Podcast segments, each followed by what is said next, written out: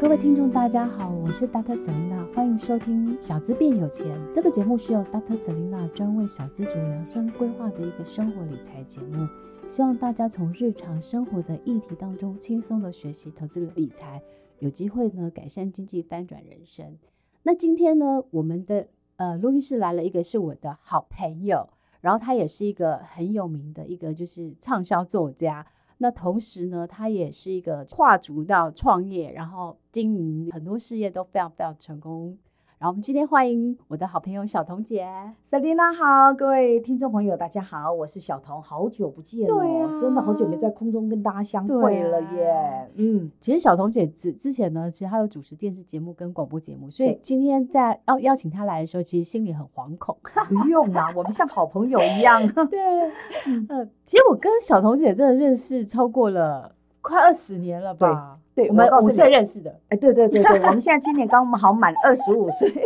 我告诉你哦，我真的一算起，哎，我们认识快二十年。对啊，我记得我们好像二零二零零二年的时候认识。对，而且是我见识到你这样子哦，真的是，我也觉得我我是文坛百变女王，你是事业百变女王，真的，我看见你在每一个每一个这个领域里面都非常的出类拔萃，真的是了不起啊，Selena。嗯，其实小彤姐更厉害。那小彤姐其实今年很特别哈，对。就是你今年呢，其实很久都没出书了，对不对？将近二十年。哦，为什么会二十年没出书？呃，这二十年其实我做了很多，就是这样子。我是一个很喜欢去玩各种不同领域的人呢。嗯、那我觉得我我从呃八民国八十几年，就是一九九几年的时候开始出书。其实我出书时间很短，差不多就是六七年、七八年的时间。嗯、但那六七年的时间，我就是那种。啊、主持节目，主持广播，主持电视，我手上曾经最多同时七个广播节目，两个电视节目，然后呢也出那从每一年出一两本两两三本的书，就这样子在很密集的七八年时间呢，就这样子把自己燃烧完了。好了，然后呢突然觉得名名利如浮云。我突然觉得说有一些东西想要抓住，所以呢，我就觉得说，那我就去读书吧，嗯、我就去念个研究所。结果念研究所的时候呢，就认识了我老公，因为我老公是我的老师，嘿，对，他们是生恋，对，好像是念名传的时候，对不对？对，没错。那时候呢，嗯、我周围没有人念研究所，那我就突然，哎呀，那时候看到了这个招生，我就去念了，而且，呃，就这样子第一名就考进去，然后呢就念了。那念的时候就认识我老公，然后就很无心插柳的去念书。然后呢，就这样子水到渠成的认识我老公就结婚。那结完婚以后，因为我很年纪大了，所以我就紧锣密鼓开始我人生。我我常常讲啊，人生就是这五十二张牌，嗯，但是哪一张要先出，你自己要心里有底。比如说我那时候必须先发的一张牌，不是去出书啦、主持节目，我把所有动作都停掉。生小孩吗？对，没错，因为我那时候年纪已经快四十岁了，嗯、所以呢，我觉得这时候人生应该发的这张牌是什么？赶快生，不然的话就不能生了。嗯、所以我一结婚就赶快的怀孕，嗯、然后呢，后来就是怀孕完以后就赶快的照顾小孩。所以这二十年的时间，我所教的功课就是念了。两个研究所，嫁了一个老公，还好只嫁一个哈，嫁了一个老公。你想嫁几个？哎，有有考虑再多嫁几个。然后呢，生了一个小孩，然后呢，把小孩呃，现在也比较大一点，十几岁了，念高中了吧？对，念高二了。所以呢，在这个情况之下，我觉得，哎，人生应该到某一个阶段，我又开始有一个人生的另一个阶段，要发另一张牌。刚好呢，也是透过 Dr. Selina 介绍了时报，那时报的总编辑就说，哎。老师，他很喜欢你的书，对，他说，对，他说我以前就很喜欢看你的书哦，那你怎么会沉寂这么久？那他就把我的书全部看过了，选出四本来。他说：“老师，我好喜欢这四本，我们这四本一起出好不好？” 结果你知道吗？我答应的太快了，因为你知道吗？我整个全部重新改写。嗯，你知道改写是比重写还累，很痛苦。对，很痛苦。其实写书是一个很漫长的、孤独的一条路哦。没错。对，然后呢，你看看，本来呢，这个人家生一个小孩，你是生四个，生四个人，四胞胎耶。你看看，对，而且你知道，我花了很长的时间把四本书改写。我们曾经有讨论过，说是要全部重写还是改写。后来呢，我自己看完这些书以后，我自己觉得我没办法回到我当时的心情，嗯、因为那时候我年轻的时候，还未婚的时候的心情，和我现在呢历尽千帆，过尽沧桑，所有的心情感觉是不一样的。所以我觉得我没办法回到当时的心情，嗯、但是我可以用现在的眼光和智慧重新的去改写它。嗯、所以呢，原则上架构是在的，只是我重新全部的以现在的眼光、现在时代背景重新的改写。哇，那真是一个很大的工程，欸，因为因为我觉得像我每一年写一本书，我都觉得那个过程就像剥一层皮，是很痛苦、很艰辛的过程。真的用四个字：心力交瘁。对，真的对，真的是这样。那你知道四本书要死死四次？你知道？我那四本书呢，我就真的花了很长的时间，然后呢，呃，每一本书都重新的改写，差不多四到五次，就不断的改写，不断的改写。然后呢，也不断去了解现在年轻人的语言，现在的年轻人的交友方式等等的。然后呢，也重新的跟我的周围的很多的年轻朋友去谈、去了解，把它赋予新的时代的精神。所以呢，重新出了这四本书。所以我觉得，现在年轻人看起来也不会觉得有隔阂的感觉，不会觉得是啊，二十年前的 LKK 的爱情没有。我把它重新的加上我周围很多年轻人的爱情的体验，还有现在的时代背景，做一个全部的重新改写。哎，那很特别，就是这四本书啊，它前后有什么呃，就是 meaning 这样子。对，我觉得你问的非常好。其实这四本书呢，我觉得是一个你可以个别看，这四本书看起来都是爱情短篇，对，但是其实是有区隔的哦。我觉得，那当然了，书名很长，所以我一定要带个小抄。对，因为我其实特别的把书名全部在记。是我告诉你哦。这个原本呢，出版社给我的还有二十几个字的书名，你知道吗？他说现在很流行书名，就很明确的把一些意念告诉他们，很明确的告诉他你要告诉他些什么。所以呢，我觉得这四本书我是这样来串的，就是说，呃，我觉得在爱情里面一定要睁大眼睛，而且有时候要耐下心来，你要用真心和智慧去寻找一个我在时间的尽头守候你的一个对象。哎，这是我第一本书。我在时间的尽头守候你。然后呢，但是呢，不论呢，在爱情里面，有些爱情是不一定有结果的。但是人生绝对没有白走的路，没有白谈的恋爱。所以呢，从失败的爱情中，我们学会宽容、理解和尊重。总有一天，当伤心落下，让我为你撑伞。我们会勇敢的成为这个帮对方撑伞的那一个人。这是第二本书。嗯，当伤心落下，让我为你撑伞。但是爱情面貌其实不只有甜蜜啊，可能会有伤心啦、啊、争执啦、啊，还有很多的背叛。所以不管爱或不爱，争取或放弃，都需要勇气。爱对了，即使世界如冰雪，我也要用尽全力拥抱你。那爱错了怎么办？永远要记得哦，你可以失去爱情，但是不可以失去自己。你可以受伤心碎，但是要有漂亮而且有尊严的放手。所以心碎没关系，至少我学会离别。所以呢，我用这四本书呢，有四个的阶段哦。当然个别也可以看，但这四个阶段告诉你，爱情其实有不同的一个面貌。怎么样在爱情里面越爱越快乐，越爱越聪明？对啊，因为我觉得这四本书名好难背，对，很难背耶。因为我 我在写访纲的时候，我特地又把它就是 背起来。哎呀，你的智商背得起来啦。我们这种老人家哦，真的这四本书有点累。嗯，但是我的意思是，我觉得这四本啊，其实它感觉就是爱情的不同的阶段。对，没错，对。然后呢，其实呃，应该这么说，它虽然是四本都是短篇小说，嗯、但是还是有区隔的哦。那比如说在呃，心碎没关系，至少我学会离别。它不仅是有小说，也有散文，也有一些我对爱情的一些见解，还有一些建议给大家。然后呢，但是看这四本书，有人很喜欢另外一本书，叫做《我在时间的尽头守候你》。为什么呢？嗯、那本书有加入灵异的元素，嗯，也就是说我们。在呃，我自己在生活周围或者看到很多有有有比较诡异的一些事件哦，就灵异的事件。然后呢，我们用灵异的事件做背景，然后呢来加入爱情的元素。所以看这本书你会觉得很过瘾。为什么呢？你常常觉得有时候负心汉、背叛的人为什么没有得到报应，没有得到惩罚呢？但是这本书很过瘾的原因就是说，因为他加入灵异元素，所以坏蛋哈哈哈得到了该有的报报酬，不该有的处罚。嗯、然后呢？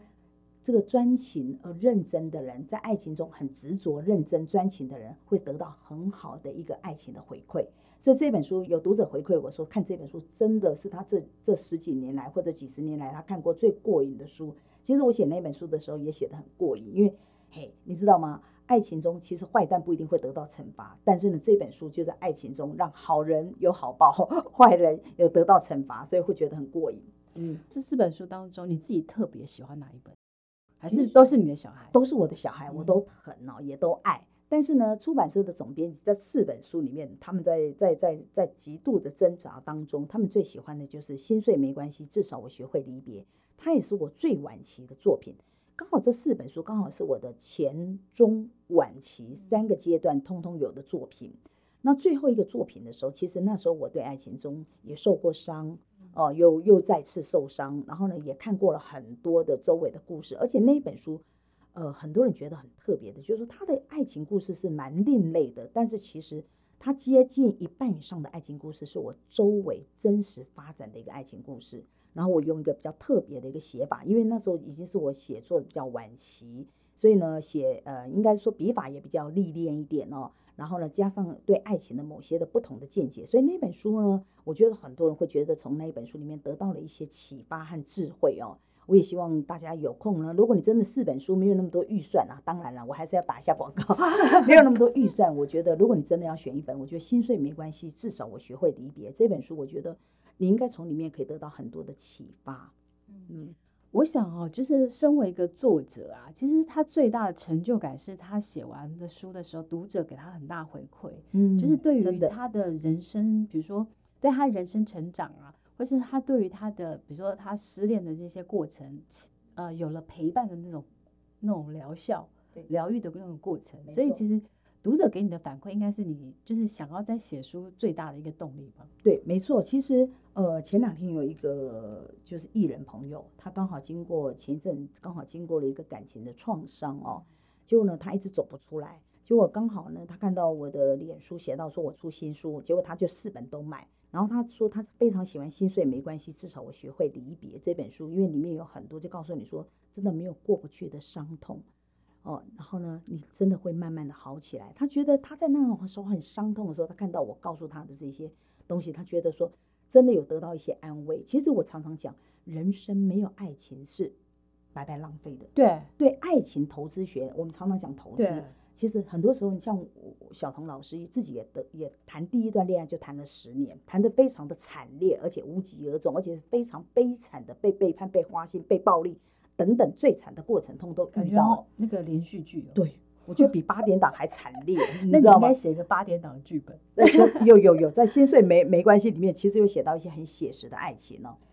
那其实，在那段感情里面，我觉得说我白白浪费了十年最好的青春，我十八到二十八岁最好的青春好像浪费掉。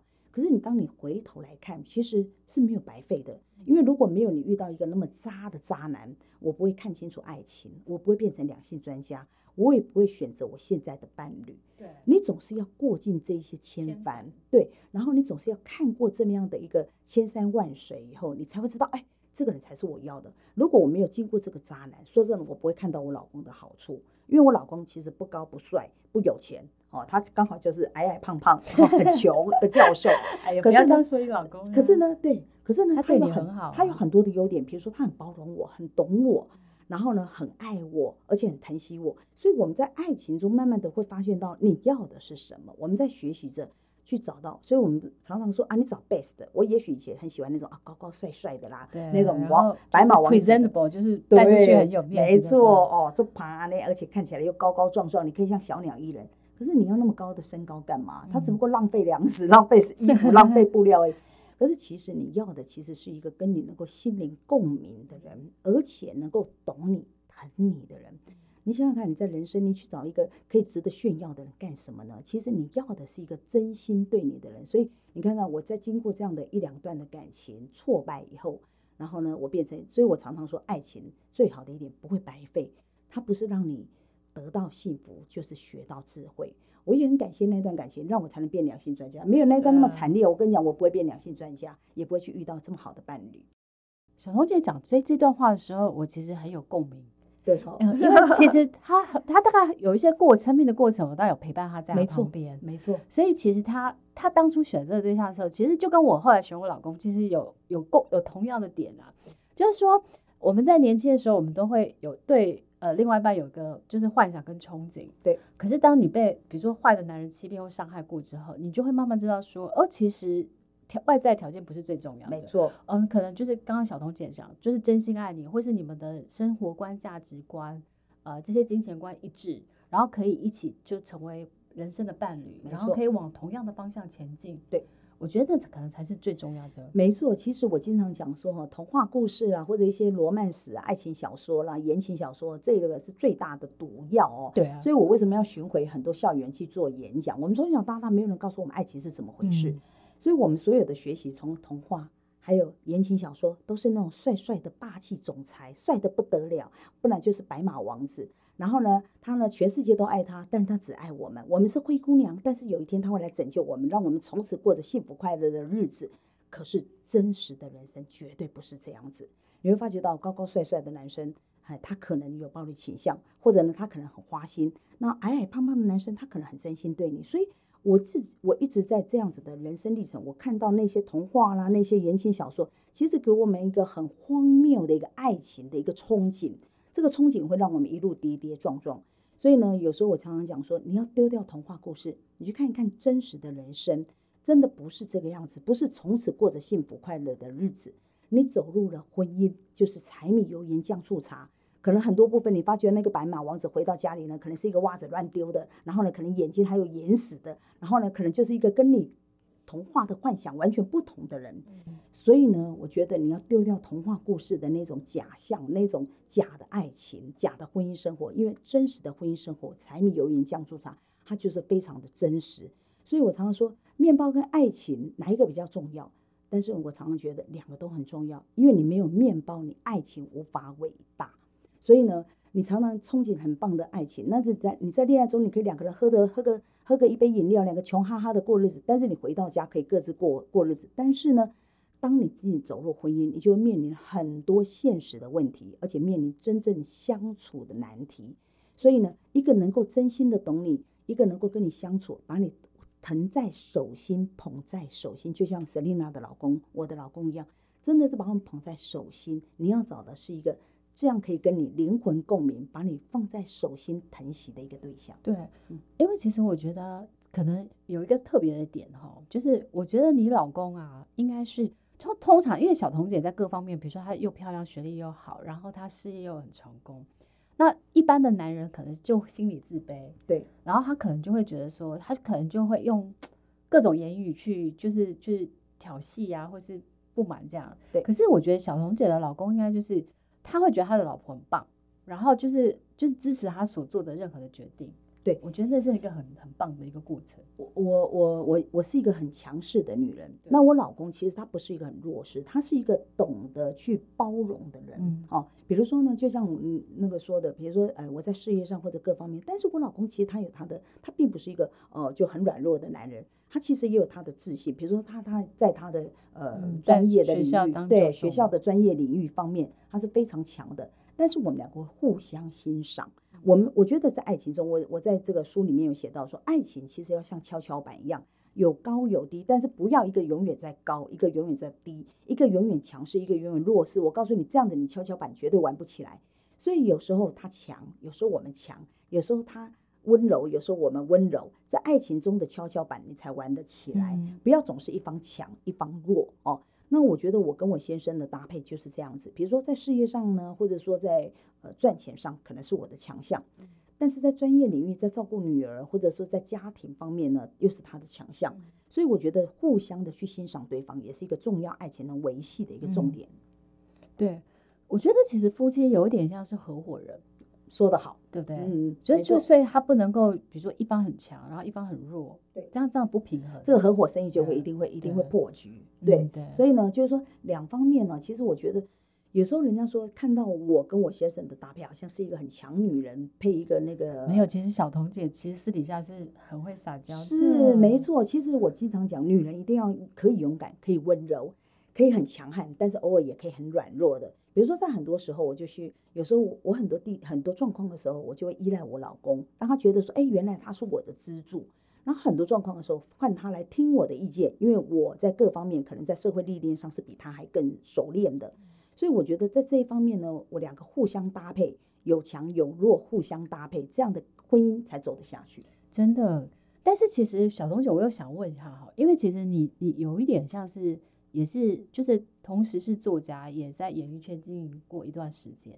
但是其实，就是演艺圈的那种夫妻，或是银色夫妻这种，很容易就是就是可能感情来得快啊，然后消失的也快。对，闪婚闪离的很多。没错，而且诱惑还很多。对对，你知道吗？不要说演艺圈，这个社会其实很多的诱惑，像比如说我在社会上可能跟人家很多很多商场上很多互动。甚至于我去念 EMBA 也很多的这种诱惑嘛。对，其实我经常讲哦，真的我看过每一个学校的 EMBA 都很容易发生的一个问题，就是说进去了是这一对夫妻，然后出来各自再婚。真的，因为其实会有一个情形，就是说你在以前年轻的时候的伴侣，你觉得那时候哎，这个人我看他很好，他很适合我。可是等到你过了几十年或者十几二十年，等到某一方事业有成就以后，你再回头看你身边的伴侣，你觉得怎么他都没有成长，没有跟上我。然后呢，我在 EMBA 念的同学怎么那么懂我？我在讲什么他都能够理解我，因为他们在商场上或者说在社会上有同样的语言，有共鸣。然后呢，你就会发觉到，看你旁边的糟糠之妻或者糟糠之夫，对，越看越讨厌。然后呢，觉得这个人好懂我。然后呢，免不了在很多的 EMBA 啦，很多的很多活动啊，哎呦，有很多活动，然后就免不了发生了外遇。嗯，其实我自己在念两个 EMBA 的时候，我也发现到有这样的诱惑存在。但是呢，我觉得我能够把持得住的原因，是因为我常常在想说，哎，没错，这个人很懂我，那他可以变成我的知心好友。嗯，如果我真的去外遇了，请问我的结果要什么？我是一个想很远的人，来，我跟这个人外遇了，好，我要跟他。在一起吗？那他会跟他的原配离婚吗？还有，我要跟我的老公离婚吗？如果不离婚，我们这样走下去，后面要走到哪里去呢？两个人都相同同样的外遇，嗯、那怎么办呢？嗯、还有，我的家庭是要破裂了，还是我要去重组家庭？我女儿怎么办呢？当你一想远了，你就发觉到，你这么一下子的兴趣、哦、欲望就没有了。对，其实你这个投报率太低了。你为什么呢？好，今天很开心啊，我们两个很有激情啊，很有恋爱的感觉，好棒啊！可是呢，后面走到后来是什么呢？好，就算我们两个在一起，那请问这两个家庭重组了以后，这两边的小孩怎么办呢？对啊，两边的配偶怎么办呢？然后呢，你拆掉了原来的家庭，就像破坏了一个城堡一样，后来那个城堡怎么重建呢？所以你只要一想远，我告诉你，你就没力气了，你就发觉这个投报率太低了，何必为了这么短暂的激情、短暂的恋爱感觉，来让你现在所有的很美好的一切重新破坏掉呢？所以，所以你一算了，投报率太低了。所以小彤姐，这就是我们今天有要讲一个爱情投资学。对，所以就是说，其实我觉得女生或是任何人，她你在就是爱情，就刚刚小彤姐讲，就是说很多人像比如说有第三者诱惑，然后好像很容易精虫冲脑，就就就女生也会呀、啊。对，现在女生外遇多的是、啊。可是就像小彤姐讲的，就是说，哎，那你下一步呢？再下下两步，再下三步的，那你的人生的沙盘推演之后。你可能就会觉得说，啊，这个风险 risk 太高，我要付出的成本太高的时候，你可能就会会让他在一开始没有发生的时候，你就阻止他了。对，你发觉到他的风险那么高，然后投报率那么那么低，而且呢，你可能所有的一切，你所有的成本都丢进去了，结果他投报率得到的是什么？嗯，所以你只要这样想啊，你就发觉到，哎呀，这个外遇的投报率太低了，所以呢，不妨刹车。而且我跟这个人可以变成很好朋友，很好朋友，他懂我。可以当知己就好了。是啊，我们可以变红粉知己、青山之交，这是多美好的事情。所以呢，我念了一个 EMBA，我觉得我结交了很多很杰出的人士，而我们之间呢，就是呃，永远就是就停止在止于礼，就是我们之间非常的好。也许曾经有过小暧昧，但是我们到现在变成很好的哥们，反而走得更长远。如果我们当时没有把持住，说真的，这整个的破坏可能呢，让我们两边的家庭都破坏掉了，而且我们可能走不到最后。所以呢，当但是现在换这样子变成一个很好的一个哥们、嗯、好朋友这样的一个方式，反而让我们两个，让我们彼此之间两方的家庭走得更远，嗯、两个人的感情走得更长久。我觉得这个是很 smart 的，对，因为其实有现在有很多的年轻的女生，她可能在比如说在呃，就是就像你讲，可能训练 EMBA 啊，或者在工作的呃工作的环境当中，可能有一些更优秀的一些男生长。长辈或是这些长官，对，然后可能就跟他就是对他就是就是可能生橄榄枝啊，橄榄枝，对，然后就是像就是跟他那个，然后每次会话术就是说，我跟我老婆已经就是没有感没有感情了啊，然后我们就。是维持表面夫妻这样，我觉得你就是我要的对。象，对对对，我我的感情，我我们家庭已经没有感，我跟我老婆没有感情的，嗨，我们两个已经形同那种陌路了，对，都会这样子。可是呢，你只要想得长远一点点，你这样走下去，最后的投报率真的划算吗？嗯，因为其实我觉得，就是说，就像小彤姐讲，好，如果你成为人家第三者，你可能要去想说，那个男的会不会为了你离婚？那为了你离婚之后，那他的小孩怎么办？对然后他的原配的，比如说你要给给他多少的赡养费、财产？嗯、然后就是，哎，那个就整个的，就是亲戚的关系要重新建立或什么的。对，而且还有一点，对我常常觉得外遇不一定是一种偶然。有时候是一种习惯，他今天喜欢你了，好，你们两个在一起了，哦、他就累犯。对，有过了一阵子以后，也许他又看上另外一个，或者你也看上另外一个，也跟你又又又又很有共鸣的人，怎么办呢？所以我觉得很多时候。如果有共鸣，或者两个人觉得很彼此欣赏，那么就把我们止于这样的一个感觉，止于这样子很好的一个友情。其实那时候还走得更长远。所以呢，你知道吗？我常常，我现在看到很多年轻人哦，一心动就行动，然后呢就离婚，然后外遇离婚，然后呢，我真的看看到我周围好几个年轻朋友，你知道离婚两三次。我讲哦，你用安永，他做胸中我一个老公用不完，你怎么一次用两三个老 公啊？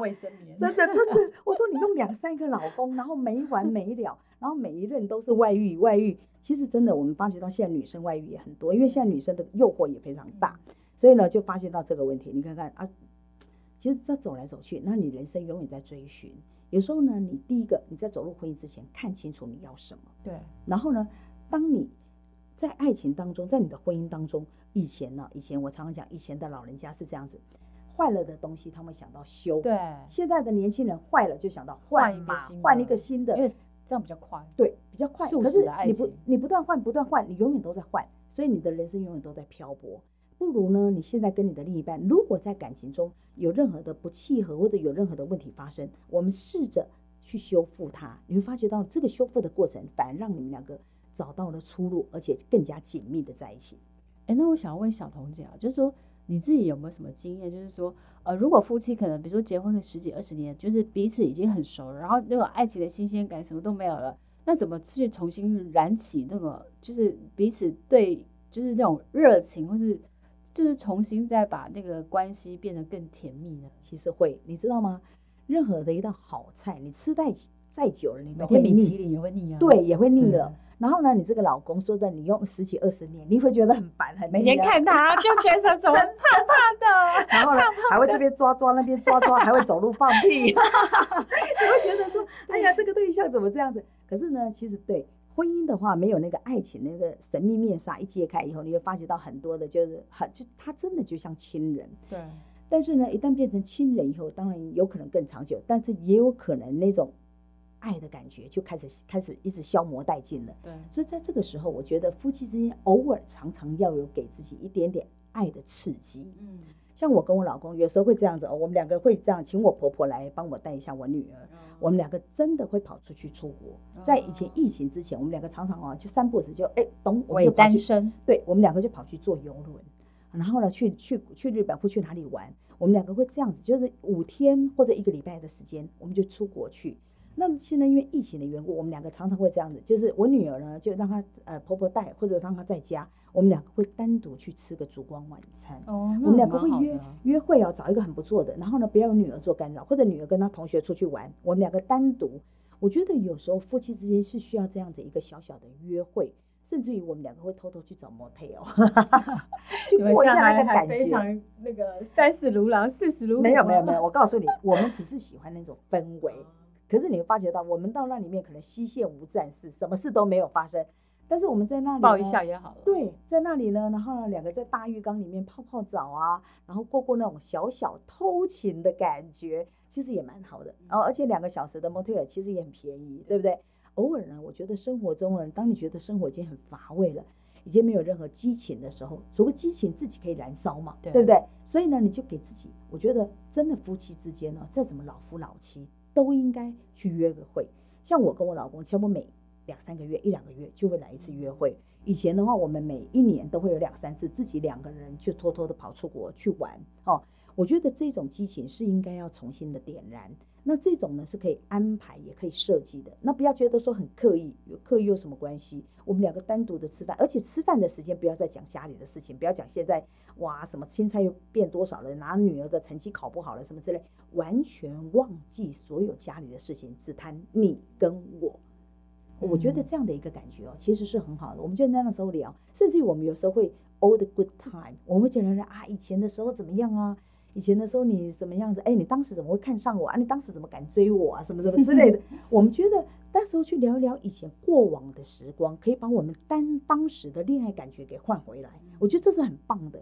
所以呢，我们甚至在今年的结婚结结婚纪念日的时候，就是前一阵子哦，我们两个就就是中午的时间，二十周年了吗？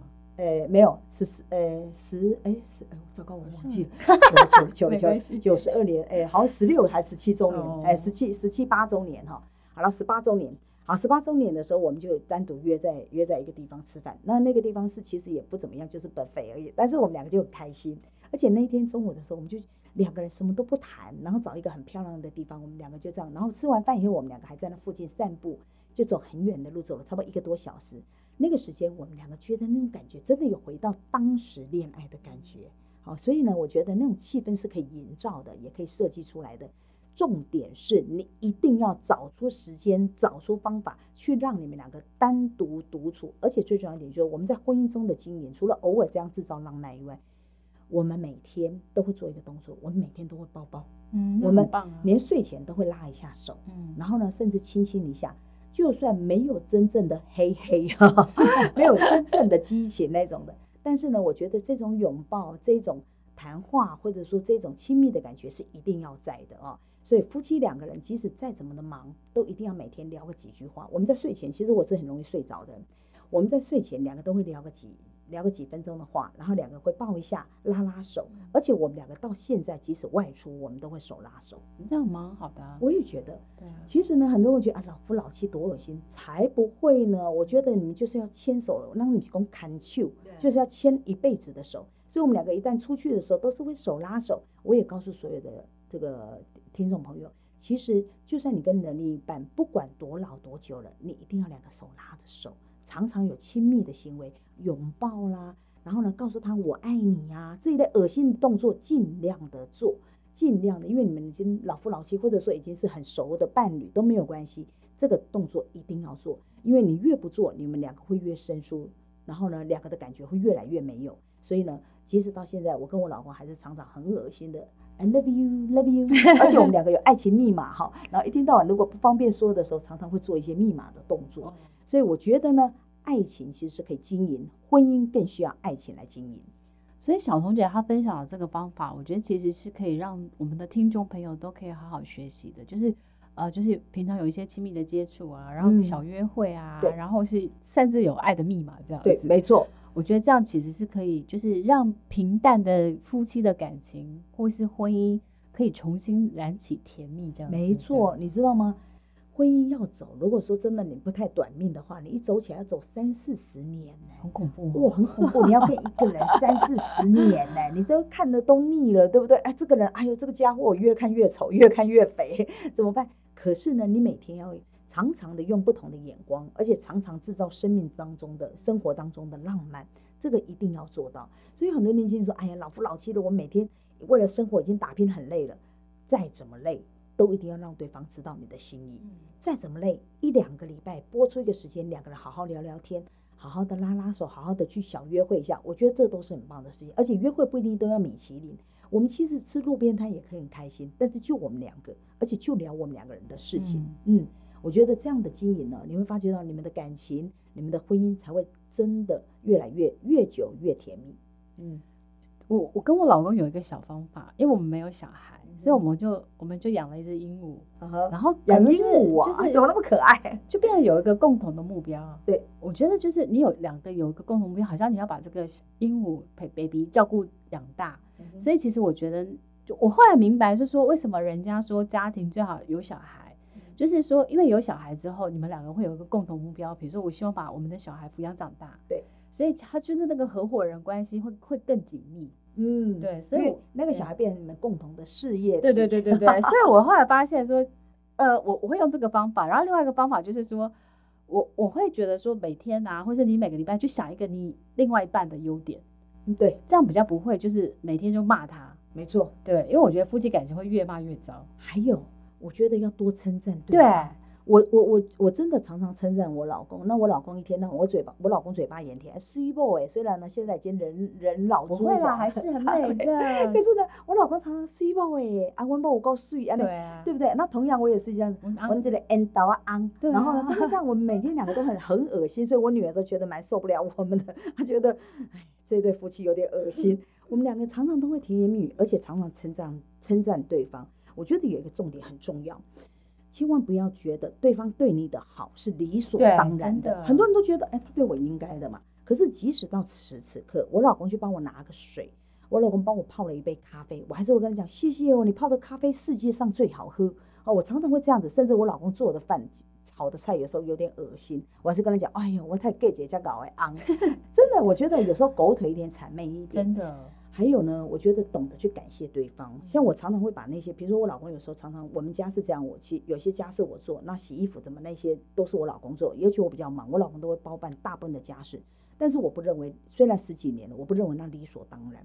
我常常会老公在披衣服在弄的时候，他不喜欢我帮他忙，因为我笨手笨脚。然后，但是我就会在旁边陪他聊天。他一边披衣服一边洗碗的时候，在旁边陪他聊天。而且我会说：“老公，谢谢你哦，都你在洗衣服。”虽然这句话讲了几百遍了，但是永远要记得把你的感谢说出来。真的，对我我觉得其实很多夫妻就是很就是把会把对方对你的好当做理所当然的。对，但是就会放大对方呃可能对。做不好的事情，没错。然后久了久了，就是那个夫妻感情就越来越越差这样子。所以我一直觉得，我我上卡内基，我觉得他有一个三个经验，就是不批评、不谩骂、嗯、不责备。对。就是他，他有这个经验。其实这三个非常的难。我要说到前两天，因为我跟我女儿两个人半夜吵架，吵得很凶，因为我没收她手机。我只要为了手机，我跟我女儿两个常常混起来，而且我们两个两个很像，就是一个小小童。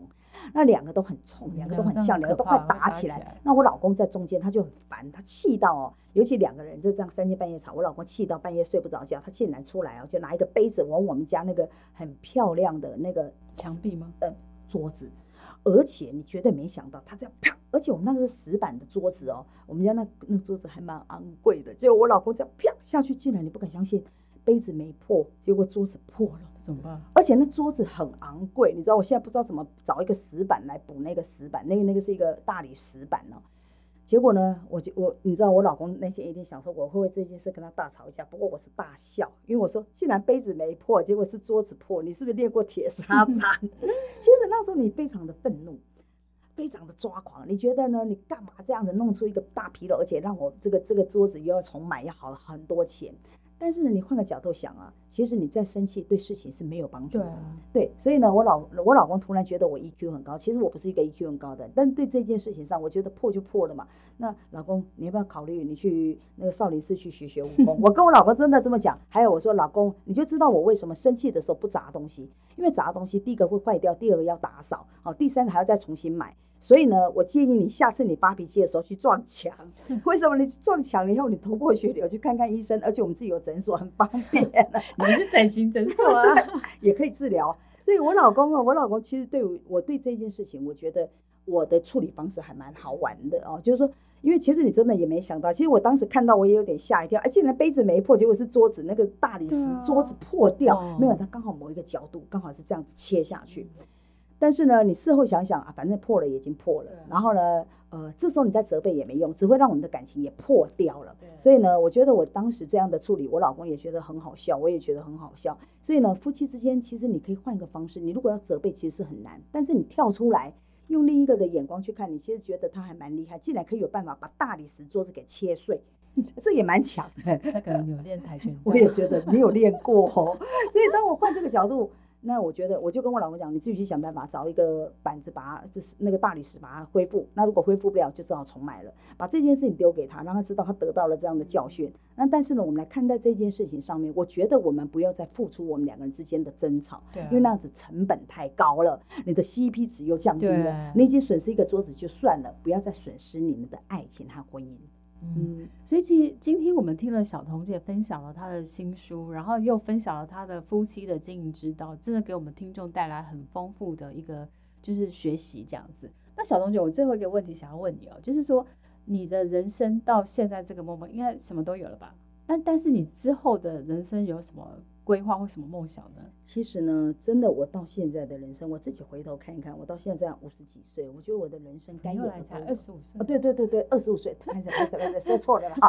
好，我觉得我人生其实该有的都有了。其实到现在，我对我的人生很满意。那其实我也在思考，我下一个阶段要做什么。我在我觉得我这几年可能会把我手上的很多东西给放掉，比如说包括我的公关公司，嗯、包括我的诊所，我可能都会开始交棒出去。但是呢，我想做的第一个是，我一直太辛苦啊，这么我我用力活了大半辈子，我想要来轻松的，我应该去环游世界，因为我我不像 Selina、啊、全世界看了一半了，我全世界看不到十分之一，真的可能百分之一都不到。对，所以呢，我觉得我要赶进度，第一个去去世界各地玩，去看看更多的一个不一样的一个世界。第二个呢，我觉得我自己也也自己的规划，就是说我多一点时间来陪伴我的家人啊，不管是我老公、我女儿还是我的父母。我觉得呢，人生会有，就像我刚刚说的，人生不同的牌。我现在该出的牌应该是多陪伴家人，还有多注意自己健康。对，所以也希望所有的听众朋友，不管你从我的书里面你学到爱情，最重要一点要学会爱自己。嗯嗯，你可以失去爱情，但是千万不要失去自己，永远要对自己保有信心。嗯。嗯好，最后呢，我们再请小彤姐来念一下，就是四本书。好，哎，这个书名蛮长的 哈，但是坦白讲，去博客来、金石堂或 momo 或是全省各大书店都可以买。对，但是我很喜欢这些书名，这是我们一群人去挑选出来的书名。其实我很喜欢这个书名，我也每个书名都可以当那个呃，就是可以当爱情名曲。对，而且可以当对，不不仅是名曲，而且是一个标语。对啊，而现在的书名很喜欢取成像一个标语，那你光光书名就可以得到一些启发。比如说，我在时间的尽头守候你。你看，能找到一个这样守候你的人多棒啊！哦，第二个呢，当伤心落下，让我为你撑伞，你知道吗？我们如果找一个可以帮你撑伞的人是很棒，如果不行，我们就当那个可以撑伞的一个爱情的勇者。好，那如果说在爱情的世界里面，如果你可以碰到对的对象，那你就真的会有这种感觉，即使世界如冰雪，我也要用尽全力拥抱你。我相信很多人也许对爱情曾经失望过，但是永远要相信爱情。相信爱情，而且呢，当你有机会碰到一个对象的时候，用尽全力去拥抱他，即使你会伤痕累累，在每一段爱情中，还是要全心全力的付出。那最后，万一真的，我觉得爱情中一个很重要的功课，你可能会受伤，会被辜负，甚至被背叛。但是呢，我告诉你，心碎没关系，至少你学会离别，学会怎么样漂亮的分手，学会怎么样再爱自己。所以呢，我希望这四本书呢，让很多的。呃，听众朋友在爱情中真的得到了很多的一个智慧，还有很多的认知。最重要一点就是说，你在追寻爱情的同时，也要爱自己。嗯，谢谢小彤姐给我们今天带来了精彩的分享。然后我觉得，其实女生，我觉得我因为我们听众大概百分之七十是女生，嗯哼，所以其实女生除了爱别人，其实最重要是爱自己。对。千万不要在爱情中迷失自己。有的人爱对方爱到自己都没有了，可是你当你没有了自己的时候，对方也不会爱你。对，所以永远在爱情中不要失去自己。可以失去爱情，绝对不能失去自己。好，那谢谢小彤姐精彩的分享。祝小彤姐的新书大卖，然后可以一直刷，一直刷，已经大卖了啦。但 希望它可以一直刷，可以三刷、四刷、五刷、刷六刷，一直 刷。希望大家多多支持哦。好，那谢谢谢谢谢谢 Selina，谢谢大家。然后各位听众，如果你希望我们的节目内容的话，呃，记得可以订阅我们的小资变有钱的频道，并且给我们五颗星的评价。然后，如果你喜欢听到呃什么主题的话，也可以留言给老师，老师都会在呃未来的节目当中制作成那个内容这样子。那今天谢谢小彤姐的分享，谢谢我们下次见了，拜拜，拜拜。